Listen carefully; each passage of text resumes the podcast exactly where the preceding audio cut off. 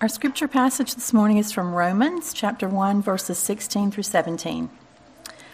For I am not ashamed of the gospel, for it is the power of God for salvation to everyone who believes, to the Jew first, and also to the Greek. For in it the righteousness of God is revealed from faith for faith, as it is written, The righteous shall live by faith. So we're going to begin Romans, and I just want to, just a brief confession. Uh, I've avoided this book only because of its uh, immensity. It's uh, it's a masterpiece in terms of its theological study. It's uh, it's really a, a, book of superlatives. It's the longest. It's the most theological. It's the most influential. Uh, it, it's just an incredible book. Its impact has been immense on the lives of the saints throughout the years. Augustine would be one. Uh, he had that moment of spiritual crisis in the garden of the place that he lived. He was on the ground weeping, and he heard that small voice. This is back in the fourth century. A, a voice of a child saying, Take up and read, take up and read. And, and he moves to get the scroll on the bench near him, and he opens it right to Romans 14. and he reads these words Not in riots and drunken parties, Romans 13, excuse me, not in eroticism and indecencies, not in strife and robbery, but put on the Lord Christ and make no provision for the flesh in its lust. And here's what he says I neither wish nor needed to read further. At once, with the words of this sentence, it was as if a light of relief from all anxiety flooded into my heart all the shadows of doubt were dispelled. Or go more than a thousand years later to Martin Luther. Martin Luther, of course, struggling over the righteousness of God as it applied wrath to his life of sin. And yet he uh, casts his eyes upon Romans 1 16 and 17, the passage read. And, and his words are simply this He says, Night and day I pondered until I grasped the truth that the righteousness of God is that righteousness whereby through grace and sheer mercy he justifies us by faith. Thereupon I felt myself to be reborn and to have gone through open doors into paradise. So the impact on Romans, on the lives of the saints, has been profound. Even John Calvin writes If we have gained a true understanding of this epistle, we have an open door to all the most profound treasures of Scripture. That's really my hope and prayer for us today is that as we begin this study on Romans, which will take us a good while, we'll have breaks in between, so we won't read it just straight through. Uh, but my prayer is that it will impact you, it'll change you, it'll open your eyes to these treasures of, of Scripture. The way we're going to do it is we're going to look at it in three steps today. We're just going to do an overview. So, three steps. The first step is going to be just the nuts and bolts. That's the first step nuts and bolts. Who wrote it, why, when, kind of thing. And, and after we talk about the nuts and bolts, we're just going to look at the passage read, which is Romans 1 16 and 17. It's kind of a summary of the whole book. And then we'll look at that in a little bit of detail. And then we'll look at how he kind of unfolds this idea through the rest of the book. And I'll take you on a quick, high level flight over what this book is in terms of its sections and how the gospel is explained. So the first step is just going to be the nuts and bolts, who, why, and when kind of thing. And then the second part will be looking at Romans 1. And then the third step will be looking at the entire book in one fell swoop. So the nuts and bolts of this. Um, it's really beyond uh, few question the authorship being Paul, Paul being the writer, probably wrote it in, uh, from Greece and uh, wrote it from Greece as he was on his way to Jerusalem, probably around 57 AD. And the reason we know this is because in Acts 20, 1 to 3, he's speaking from Greece, saying he's going to Jerusalem with the gift of money that the Gentile churches raised for the beleaguered saints in Jerusalem. And that's echoed in Romans 15 he's explaining. So we know where he is on his journey. He's about to begin his third and final missionary journey. Now, unlike the other letters that Paul wrote, he didn't know this church, he had never met this church. Um, most churches, obviously, that he wrote to, he had helped plant, but not this church. So the question comes up well, who planted the church? Well, most believe that it was probably planted by, by Jewish converts that were in Jerusalem when Peter preached. Remember, Peter preached, the Spirit came down, he preached about the gospel, Christ being raised, and many came to believe. And it says that there were people from Rome listening to him preach. The Jewish converts went back, planted the church. But why would Paul be writing to them? Well, I, I think Paul's writing to them a number of reasons why it could be. The old school would say that Paul was writing kind of a systematic theology of the faith. This is what we believe about the Christian faith. And he's going to put it all in one document. And that could be true. It definitely has truth in it. I don't think it's the best expression. And the reason I say that is because he doesn't speak about the Lord's Supper, he doesn't speak about the nature of the church, he doesn't speak, or speaks very little about the return of Christ. Those would be big topics in any systematic theology. Uh, others say that Paul's writing kind of a missionary letter. You find in Romans 15, Paul's asking for their material help to get the gospel to Spain because it had not gone there. And so he's writing, kind of introducing himself, introducing his theology saying, I'm Orthodox, seeking their support so they might join in the work to get the gospel to Spain. And that's clearly there in 15. Still, others would say, well, no, he wrote it to kind of reconcile this Jewish Christian tension. This Jewish Christian and the Gentile Christians, there was tension. See, the Jewish converts probably planted the church, uh, but then in 49, Claudius, the emperor, expelled all the Jews out of Rome. He expelled them all out of Rome. And so the Gentiles began to take leadership of the church. Years later, the, Gen- the Jews were allowed back into Rome. They came back to the church, but it had changed. There's cultural tensions that exist between Gentiles and Jews. And Paul's seeking to resolve that. That's chapter 14, when he talks about the stronger and the weaker brother. Those are all good reasons, and those are all being accomplished as you read Romans. But let me give you a higher level reason, I think. Not higher isn't better, but kind of wraps them up. I think what Paul's doing is he's writing to these Christians in Rome to encourage them in the gospel. He wants them to know the depth and the profundity of the gospel. Now, the reason I say that is because in the first chapter, verse 15, we read Paul say, or Paul says, I'm eager to come and preach the gospel to you. Now, if you think in your mind that the gospel is just a message from God that justifies us, forgives us, and just saves us, and then we get on with life and sanctification, you'd be having too small of a gospel. They were already believers. So, why would he want to come and preach the gospel to these already believers? Well, because the gospel is rich, it's deep. He wants to unpack the gospel so that they see the beauty and the glory of God and their lives begin to reflect that. He wants to unfold for them all that is contained in the gospel. I think that's, that's really the overarching reason. That's what we're going to see here.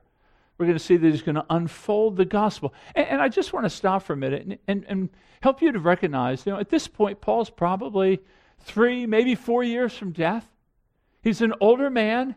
He's gone through incredible hardships he's not slowing down. I, I mean, he's an older man who is still striving for the faith of the gospel in the saints. He's not just striving, he's planning another missionary journey. So, those of us who are maturing along in life, this is a time of great work. This is not a time to sit back and those who are young and strong and have great zealousness, I'm thankful for that. I love seeing a new generation of Christians begin to rise up. These 20 somethings who are excited about the gospel and they're ready to dedicate themselves. I love that. But I tell you, those of you who are growing older, this is a time of rich ministry. This is a time of active ministry. Do not do not scale back as you see those young scale forward both. We need to strive for the faith of the gospel. I'm just impressed Paul is this zealous at the end of his life. That's what I pray for ourselves, that we would be so zealous. So that's kind of the nuts and bolts. That's the first step. The nuts and bolts are Paul wrote it around 57 AD to a church, encouraging them to dive deep into the gospel. Okay, but what is this gospel? Well, if 15 he's eager to preach it, In 16 and 17, he explains the gospel, and that's what Melanie read for us. And when we read this gospel, that we're not ashamed of the gospel, it's the power of God for salvation for all who believe, first for the Jew and then for the Gentile. You know, you notice here that Paul's kind of being honest with us. You know, the temptation is to be ashamed of the gospel. Now, why might he have been ashamed? Well, I think the same reason we. I mean, the gospel is foolishness to the world. It makes no sense. You want me to believe that a man came down and died for me? I, I, mean, the message itself seems foolish to people that are intellectual or morally superior. Why would I need this? I can't really believe that. And, and yet, and yet, Paul's admitting, I'm not ashamed of it. And the reason, the way he's able to overcome the temptation to being ashamed is that he knows that the gospel has the power to save. The gospel has the power to deliver us from the wrath of God, from our sin. Though we be heavy laden with sin, God's power is able to rescue us from the darkness in which we've fallen. And this power, by the way, is for all, Jew and Gentile. It's not God's salvation is not to this little small tribal group or some ethnic group. No, it's to Jew and to Gentile. And this salvation that he comes to bring is not just to justify us from sins. It's not just to bring forgiveness so that we can go on living and, striving. No, the gospel is speaking not just to a salvation from sin, but bringing us to a final victory. That the gospel will, never finish with the gospel, it will save us to the uttermost. We're going to be saved fully, completely through this gospel. So not only do we see that this gospel has the power of God to save, but we see how it saves. Look in 17, it explains how he will save us. He says, For, that's, that's a, a reason, he's giving us a reason, for in it, or it would be the antecedent, the gospel, for in the gospel, the righteousness of God has been revealed. Now, there has been no small amount of ink spilt on this verse alone. Many different views on what is this righteousness. Is it, is it just the display of God's attribute of holiness? Uh, many people have seen it that way. Is it more God's covenantal faithfulness to kind of save a people? So, in the saving action of God, He's displaying His faithfulness to the covenant? Well, those both, I think, have value to them. But I, I think above those is the righteousness of God revealed is this that in Christ, God is revealing to us, He's displaying to us a way, a way to be made right with God. Uh, that, that our posture, our status changes. We, we go from being condemned and guilty, or guilty and condemned, and now we're made innocent and pardoned. Uh, that, that in Christ, God has provided a way that our status can change. We're no longer an enemy of God, but now we're a friend. We're a child of God. And this is all through the gospel. So that God has revealed in Christ a way to be declared righteous so that we can now have that enmity with God removed. John Stott says it this way the righteousness of God is a status which God requires if we are ever to stand before Him. He achieves this for us by the atoning sacrifice of the cross offered to us by faith. Or another great scholar, Cranfield, writes In the gospel, a righteous status before God is a gift revealed and offered to us by faith. In other words, Jesus coming in the flesh, living among us, living perfectly, perfectly to God, bearing our sin, bearing the curse, curse, bearing the very wrath of God for our sin, that in faith in Christ and his work, we are now declared beloved, forgiven, accepted, innocent, no longer condemned, all resting in Christ. So, this gospel that saves is through Christ, but it's received by faith. You notice what he says in 17 For in it, that is, in the gospel, a righteousness has been revealed from faith for faith. And that's an expression for it's entirely of faith, from first to last.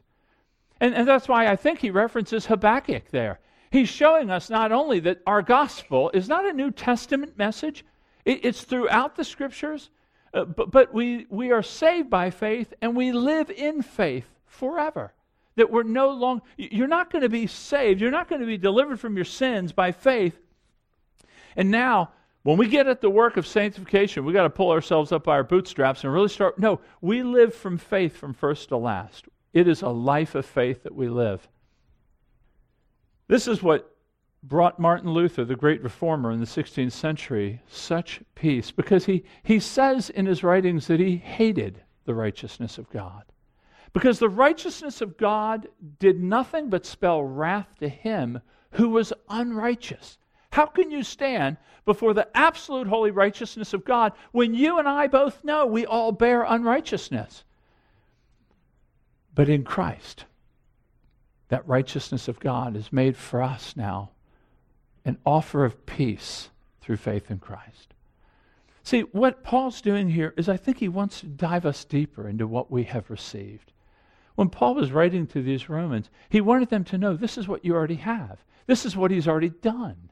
You can now live in light of what has taken place. He's driving us deeper into the beauty of the gospel. See, a lot of times I think we think of the gospel like we think of the letters of the alphabet. You know, when you're a kid, you learn the letters A, B, C, D. That's all I learned up to there. But you, you, you learn these letters, and, and, you realize that learning the, the letters is so that you can read. Now, once you read, you don't worry about the letters anymore. If you walk back into a first or second grade classroom and you see the letters up there, you think that's childish. We don't deal with letters anymore. We deal with words. We move on from letters. But we, we don't move on from the gospel. We'll never move on from the gospel. We'll, we'll, God wants to drive us deeper and deeper and deeper into this profound mystery which He has now revealed to us. It's forever going to feed us with joy. In, in a way, it's kind of like a marriage. You, you know, at marriage, so you get married, there's a wedding, there's a consummation of the marriage. But it's not intended to just remain at that level. A, a marriage is intended to deepen in love and devotion, in sacrifice and service to one another. It, it, it's not intended to be the same, but to, it's the same marriage, but it's a different marriage. It, it's a deepened marriage. You understand one another. You, love one another. You know, Carol and I just celebrated our 32nd on December 28. And when we got married in 85 to where we are now, I, I mean, some of you know because you've known me for a number of years, it's profoundly different. The love and the devotion and the sacrifice and the desire to serve, the desire to reconcile. Uh, we, we get our horns crossed every now and then when she does something wrong. but I'm always gracious and willing to forgive her and to accept her back. She can come back in the house and stay. She's not here, of course. I may change that in the second service. We'll make sure the second service gets on the podcast. But, but, but, but there's a deepening, there's a love that, that you have for one another. That's the idea of the gospel, that we're diving deeper and deeper and deeper. It's not something known and now moved on like the letter of the alphabet. That's what I think he's driving here. And that's what he's going to do now.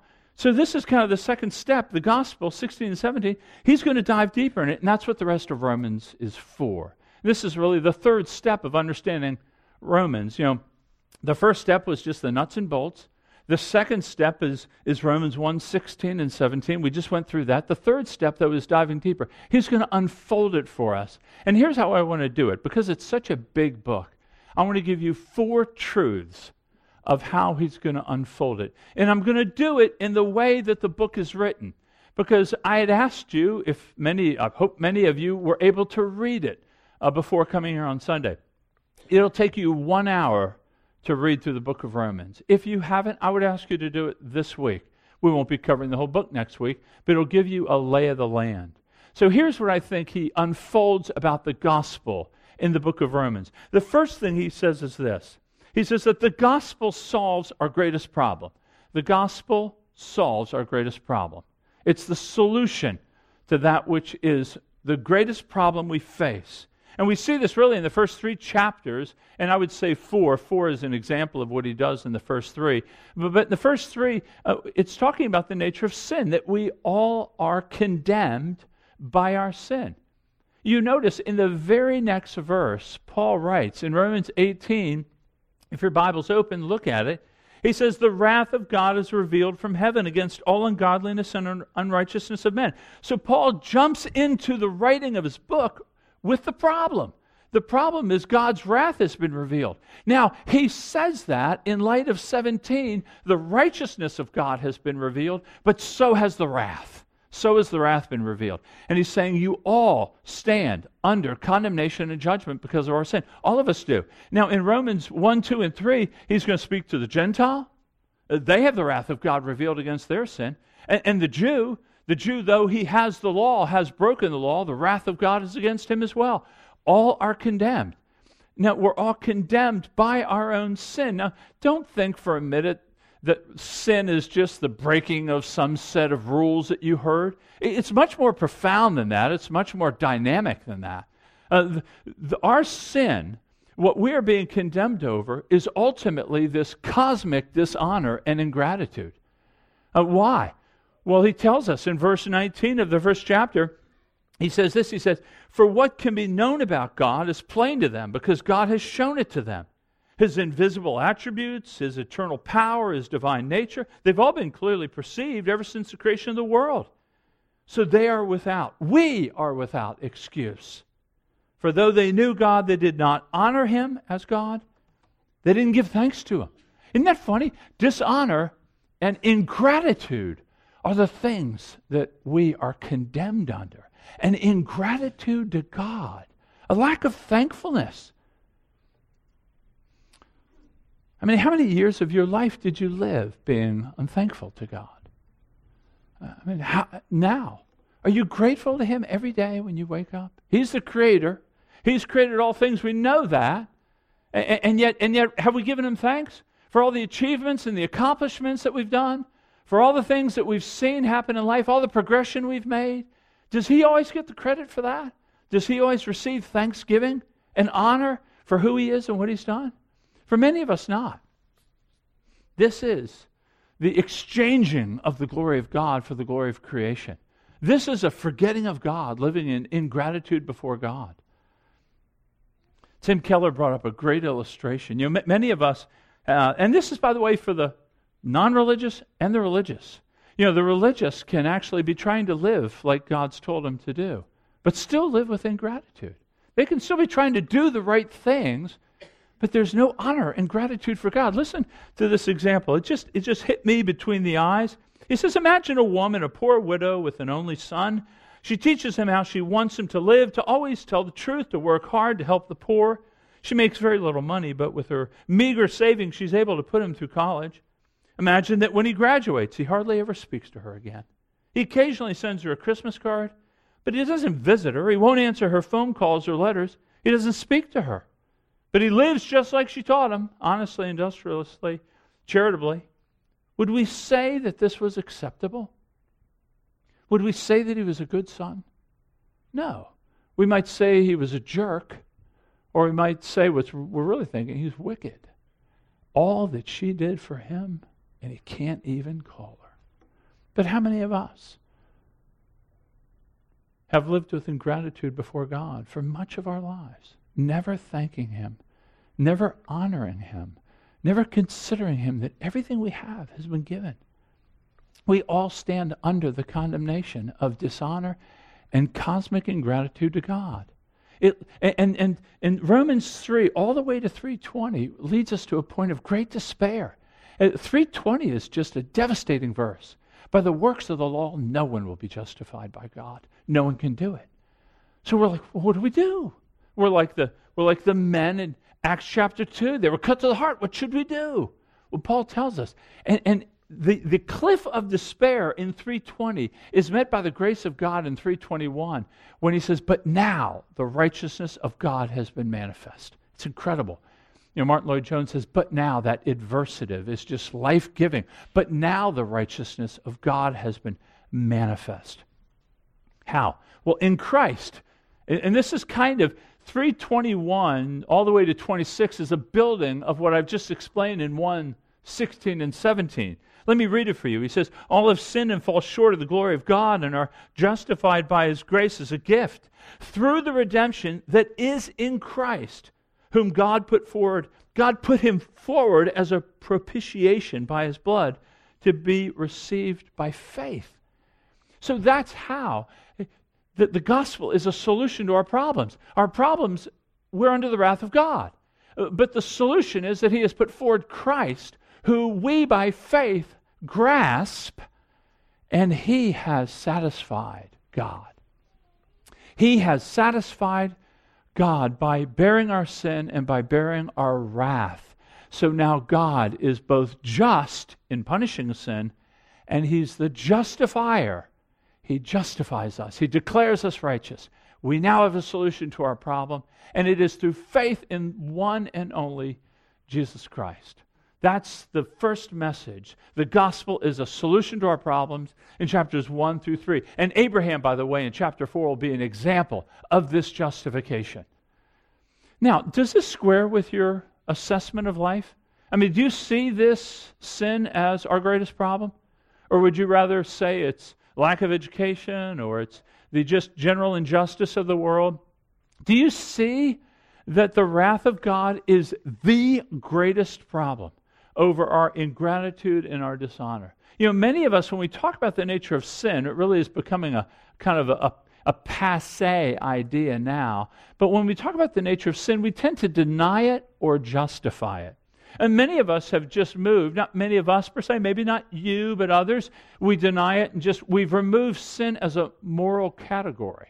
It, it's just not there. Oh, we may call it evil, we may call it injustice, but we don't say that there is sin against God. In fact, in a recent survey, only 17% of Americans say that sin is against God. Now, they say that sin exists, but it's more of a horizontal dynamic.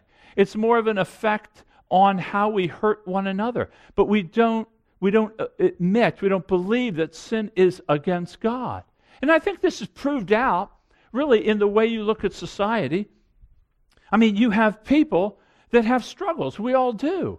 And we're turning to these self help books, we're, tending, we're turning to therapy. In other words, we don't see the problem as fundamental to who we are with God. We see the problem as just we need an adjustment to our character. And so this book will help me do this, or this person can give me counsel on this. I'm not disparaging therapy or, or books per se. I'm just saying that it may reveal that we see the problem is we just need some tinkering with our being, as opposed to we need something more radical. We need something like, I, I probably need to be born again.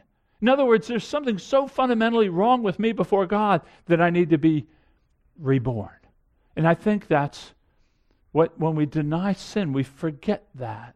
But, but some of us don't deny it, some of us justify it. So we look at our lives and we look at the struggles we're having, but we tend to move right towards self justification. Well, it was consensual, or nobody was hurt, or well, you would have done the same thing if you were in my shoes. Uh, we, we tend to justify our sin. We don't deal with it as a problem regarding our marriages and our parenting and our families, we don't look at our sin. We look at the circumstances around our lives and we justify ourselves. You know, one author said it this way he says, Self righteousness is the deepest impulse of a fallen human heart.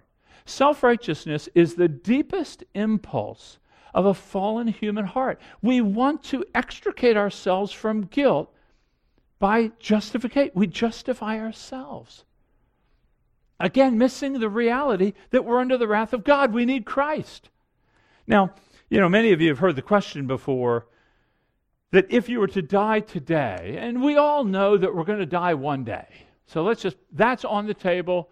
We, we live with white sheets and we don't see death like they used to 100 years ago. We're all going to die one day. But if you were to die today and God were to say to you, Why should you be drawn into the glories of heaven? What would be your first answer? Would it be who you are or what you've done or you went to church or you gave money or you were involved in a ministry? What would you say? Because in that would would at least relate to you where you're resting your hope. See, self justification is speaking about what I've done or what I haven't done or how good I've been. But, but, but the Christian faith teaches that no, our justification comes from what Christ has done for us and who he is for us before the Father. And this is why he writes at the end of chapter 3, he says in 27, he says, Then what becomes of our boasting? It is excluded. We don't boast. We can't boast. Why? Because he has done it all. And so that's what the gospel. The gospel is the solution to our greatest problem. The problem is we're under the wrath of God due to our ingratitude, and yet God, in mercy, has provided for us a way to be declared righteous before Him that we can now be a friend of God and no longer an enemy. That's in the first four chapters. Okay, the second truth that we see about the gospel the gospel offers us hope in this life. You have hope in this life, even in the midst of your struggles. And we see this in verses or chapters 5 through 8. It's the next section, 5 through 8. It begins with a great line. Paul just starts out in chapter 5, verse 1. He says, Therefore, since we have been justified by faith, we have peace with God through Jesus Christ our Lord. For the Christian who understands that they've been under the wrath of God, but now has the peace with God, that is good news. That's hope. You now have peace and righteousness and joy with God. That helps us to live. If you understand the wrath of God, to wake up in the morning and know that there is peace between you and the Creator, that's very good news. But there's more. He begins to move through in chapter 5 that the old life you had in Adam, where you were bound by sin, you're now drawn into a union with Christ. You now are in union with Christ, and you can now overcome sin because Christ has defeated the power of sin. That's what we find in, in chapter 6. This union with Christ leads to us walking in holiness. He says, if you've died to sin, would you continue in it any longer? No, he's calling us to live in holiness. That's the whole idea of baptism. That's why Paul puts baptism right in chapter 6. In baptism, you're going down into the water, you're going down into the grave, you're dying to the old man, you're dying to Adam in you, and you come out of the water, and the water runs off you, and you're now living in union with your husband. You're betrothed to Christ. And so your life begins to look different. This is giving you, this is going to give us hope. When we go through this section, we're going to see about the power of Christ in us. But not just that, we've been liberated from the bondage of sin. Chapter 7, we've been liberated from the law. The law is no longer accusing us of failure because we've been forgiven. And, and, then it goes on in chapter 8 that not only have we been liberated in union with Christ, it's all through the power of the Spirit. The Spirit's now given to us whole chapter 8 is the Spirit is given to us that we might walk in the ways of God by the Spirit's power. And then the Spirit um, prepares us for the glory that awaits us. The earth is groaning for redemption, so ought we to be. Because there's going to be a day where the Spirit brings us to the Father, is going to renew our bodies, and going to bring us into the glory that is now ours because of our union with Christ. All these things, both the present power of the Spirit, the future glories it will have through the Spirit, all these are to give us hope in this life. I mean, think about it. Romans 8 has probably one of the most profound passages. In Romans 8:32, but he who did not spare his own son, but gave him up for us all, how will he not also along with him graciously? I love that. He didn't have to say it. Graciously give us all things. We have all things. And then he goes on at the very end. He says, For I'm convinced that neither life nor death, nor angels nor demons, nor things present nor things to come, nor anything else in all creation will be able to separate us from the love of God that is in Christ Jesus our Lord. That is profound hope for this life. Even though many of us right now are going through struggles. And, and even the struggles are going to work for his glory. So, so this section here, the gospel gives us hope. Uh, when we, when we study it, uh, we're going to be learning how to be a Christian with one foot in the world of Adam and one foot in the world of the Spirit. And there's a tension, no doubt. Uh, there's a tension. I think even Scott alluded to it in his prayer. There's a civil war going on within our souls. We, we don't do that which we want to do, Paul says in Romans 7, uh, and, and, we, and we do that which we don't want to do. Who will deliver me from this body of death? So there's that civil war in our souls, but the Spirit is ever moving to conform us more and more to His, to the image of Christ. And even the problems that you have, Uh, God is going to work those through His Spirit into your life, moving you to glory. He says that right in Romans 8 again. All things work together for the good of those who love Him and are called according to His purposes. Do you know the hope that gives? When you get just the water's right there, I mean, you're just about not able to breathe, and you're able to say, but He's going to work this out. The things are not good but what he will do with these things will be good, and I'll thank him for it one day. That has carried more saints across the finish line strong than I, I don't know. That, that's one key verse. It can be abused, no doubt, but if held truthfully and clearly, it, it sustains us when life is really hard because he will lead me through this, and I will be better because of it, and I'll thank him for it one day. So it gives us hope in this life. Uh, there, there's the nuts and bolts, you know, there's the, the gospel is a solution for our problems, but right now it gives us hope. And in Romans 5 to 8, we should, we should take, we should grow wings and fly in that section. But the gospel does more. The gospel also answers our theological difficulties. The gospel answers our theological difficulties. You see this in Romans chapter 9, 9, 10, and 11. These are very confusing chapters. What's happening here? You know, Paul is, is almost, you know, we talked about the justification of men before God.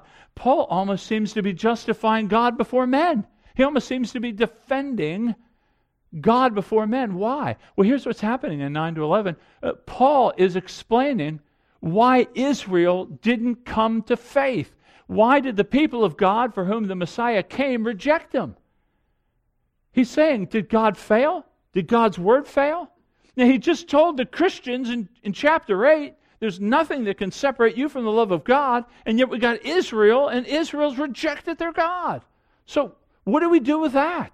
How do we handle that? And Paul's going to explain, he's going to unpack that, that actually the rejection of Israel was part of God's eternal plan.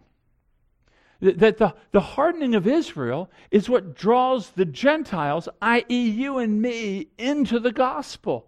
And then through the Gentiles coming into faith, it's going to create envy and desire of Israel coming to faith in their Messiah. That this is all part of God's plan. In, in these chapters, Paul's going to untangle the theological questions we have, such as why do some believe and some don't? So you have a sibling, you believe, they don't. Why? Why do you believe Christ and they don't?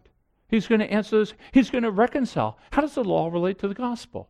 How does the Old Testament relate to the New Testament? Are these questions for you? They're questions for me. They've been questions for Christians throughout the ages. How do you relate the people of Israel, the ethnic Israel, with the people of God in the church? What's the relationship there? He begins to untangle these things. And what he's doing is, he's helping us understand the plan of God is so glorious. That's why at the end of this section, the end of 11, the passage that Jeremy read in chapter 11, verses 33 to 36, he says this Oh, the depths of the riches and the wisdom and the knowledge of God, how unsearchable are his judgments, how inscrutable are his ways. For from him and through him and to him are all things. To him be glory. How can we trace it out? We can know it truly, but we can't know it fully. So, so the gospel untangles these theological difficulties. And then last, uh, the gospel will transform us. As we dive deeper into the gospel, our lives will change. They will transform us. There's a major pivot in chapter 12. This is the last section, 12, and I'm just going to send it all the way to the end of the book. It's a major pivot because what Paul says is he stops and he says, therefore in 12:1. He says, "I appeal to you, brothers and sisters, by the mercies of God, to present your bodies as living sacrifices." Now, what he's saying here is, I'm a, therefore, and you know what that is there for? It's asking you to look backwards. Therefore, I appeal to you by the mercies. What are his mercies? The first 11 chapters. The mercies, all the indicatives. This is what God is, and this is what God has done for us. This is who we are now in Christ. So, based upon all that He's done, present your bodies as living sacrifices. Uh, chapter 12, 13, 14, and through 15 are very practical, they're very ethical, They're teaching us how to live. But they're not teaching us how to live so that God might love you. They're teaching us how to live because of what God has already done for us. The gospel isn't a prize we're striving for, the gospel is fuel in your tank as you meditate, as you consider it, as you think about all that He's done. It's going to motivate you to live in a way that is profound. And so that's what we're going to see in chapter 12. He's going to change. The, what does this transformation look like in your life? Well, it's going to look like in the way you deal with people. You're going to begin walking in love, forgiveness, sacrifice uh, amidst one another in the body of Christ. In chapter 13, it changes the way you look at the government. You begin to obey the government because you know God's sovereign over it, and He's appointed that government, government as an authority. It changes the way you handle people that are difficult. In chapter 14, you have the strong and you have the weak Christian debate, remember? Uh, if you've ever read that before, the weak Christians tend to be, uh, most think that they're the Jewish Christians who live by certain uh, dietary restrictions and other scruples that the Gentile Christians didn't worry about. And, and the cultural tension between the Jewish Christians and the Gentile Christians as it erupted over the issues of food and worship kind of thing, he's going to give us instruction on, on how to live in that way. Uh, not only that, but he also it changes the way we look at the world. The way we look at the world. You know, Paul in 15, that's where he gets to the section of saying, I want you to help me take the gospel to Spain. Because Paul feels a, a burden because if this gospel is true, and it, it's, it's the answer to our greatest problems, it gives us hope in this life, it untangles the theological difficulties we have, the world needs to know it. It's a missional book. It, it takes us outside of our own little comfort zone and our own little community and says, look beyond the borders of your own life. Look to the world. We've got to take the gospel to the world. So it's going to have a, a missionary push. This is really, he, what Paul's doing is he's circling back to the beginning. You know, we didn't read this passage, but in chapter 1, verse 5, we read these words. He says, um, I have it. Uh, he says, We have received grace and apostleship to bring about the obedience of faith for the sake of his name among the nations. That's what he says in chapter 1. Chapter 16, he says this. He says, Now to him who is able to strengthen you according to my gospel and the preaching of Jesus Christ, according to the revelation of the mystery that was kept secret for long ages, but has now been disclosed through the prophetic writings, it has been made known to all the nations, according to the command of the eternal God to bring about obedience of faith. The same phrasing. Obedience of faith of the nations in chapter 16 and in chapter 1. He's going back that the gospel will transform us, not just in how we look at one another, how we look at the government, how we look at those whom we struggle, but also how we look at the world. And that's why Danny and Lauren are doing what they're doing. They're taking the gospel for the sake of bringing the obedience to the faith of the nations. Stephen Christie and so many others. So the book of Romans is classic. You've seen a little bit of the nuts and bolts. That was the first step we took. Who? Paul wrote it, right? From Greece, probably around 57 AD, for the purposes of driving deeper in the gospel. We looked at the nature of the gospel in chapter 1, 16, and 17. Just quickly, the gospel saves. He reveals a righteousness which we have to embrace by faith. If you're here and you have not embraced that by faith, it stands as a beautiful diamond that you do not enjoy. It is by faith that we enjoy these promises. And, and, then Paul unfolds it. The gospel answers our greatest problem. The gospel gives hope to this life. The gospel untangles the theological difficulties that we face, and the gospel will change us. So join me, if you will, this week. This is, I know it was probably more academic than you desire, but I just wanted to lay the groundwork for you as, as to what we're covering and each section. Read with me the entire book this week, at least one time. And, and then what we're going to do is we're going to look at the first uh, four chapters over the next 12 or 14 weeks. I, I, I know a lot of people like, oh my, how long is it going to take them to get through the book of Romans? You know, Donald Grey Barnhouse, it took him 10 years. It won't take me that long. Uh, it, it, it, you, you can really dive down a bunch of shafts, and, and there are, there's gold down there. I'm going to try to take the passages a little bigger because I don't want to lose the theme and the argument that Paul's making through there. So it'll only take us 10 or 12 weeks to get through these first four chapters. But prepare your soul, pray for me, And, and pray for one another in here that the Word of God would be instructive, that we might, like Augustine and like Luther and like John Wesley and so many others who have been impacted, uh, let this be a season that our eyes are open to the glory of Christ. You know, one thing that Luther said that I didn't quote, he says this the whole of Scripture took on a new meaning. And whereas before the righteousness of God had filled me with hate, now it became to me inexpressible sweet in greater love the passage of Paul became to me a gateway into heaven. So let's, let's pray that God would use his word through the Apostle Paul to, to let us see more clearly all that will be ours one day. Let's take a minute now. Just ask God for grace. Maybe you don't desire to read the Word. Ask Him for a hunger to read the Word. Maybe you don't understand the Word. Ask for clarity to understand the Word. And, and maybe pray too for those around you, those just right now around you, that God would open their minds to the greatness of His Word in this beautiful epistle. And then I'll close this in just a moment.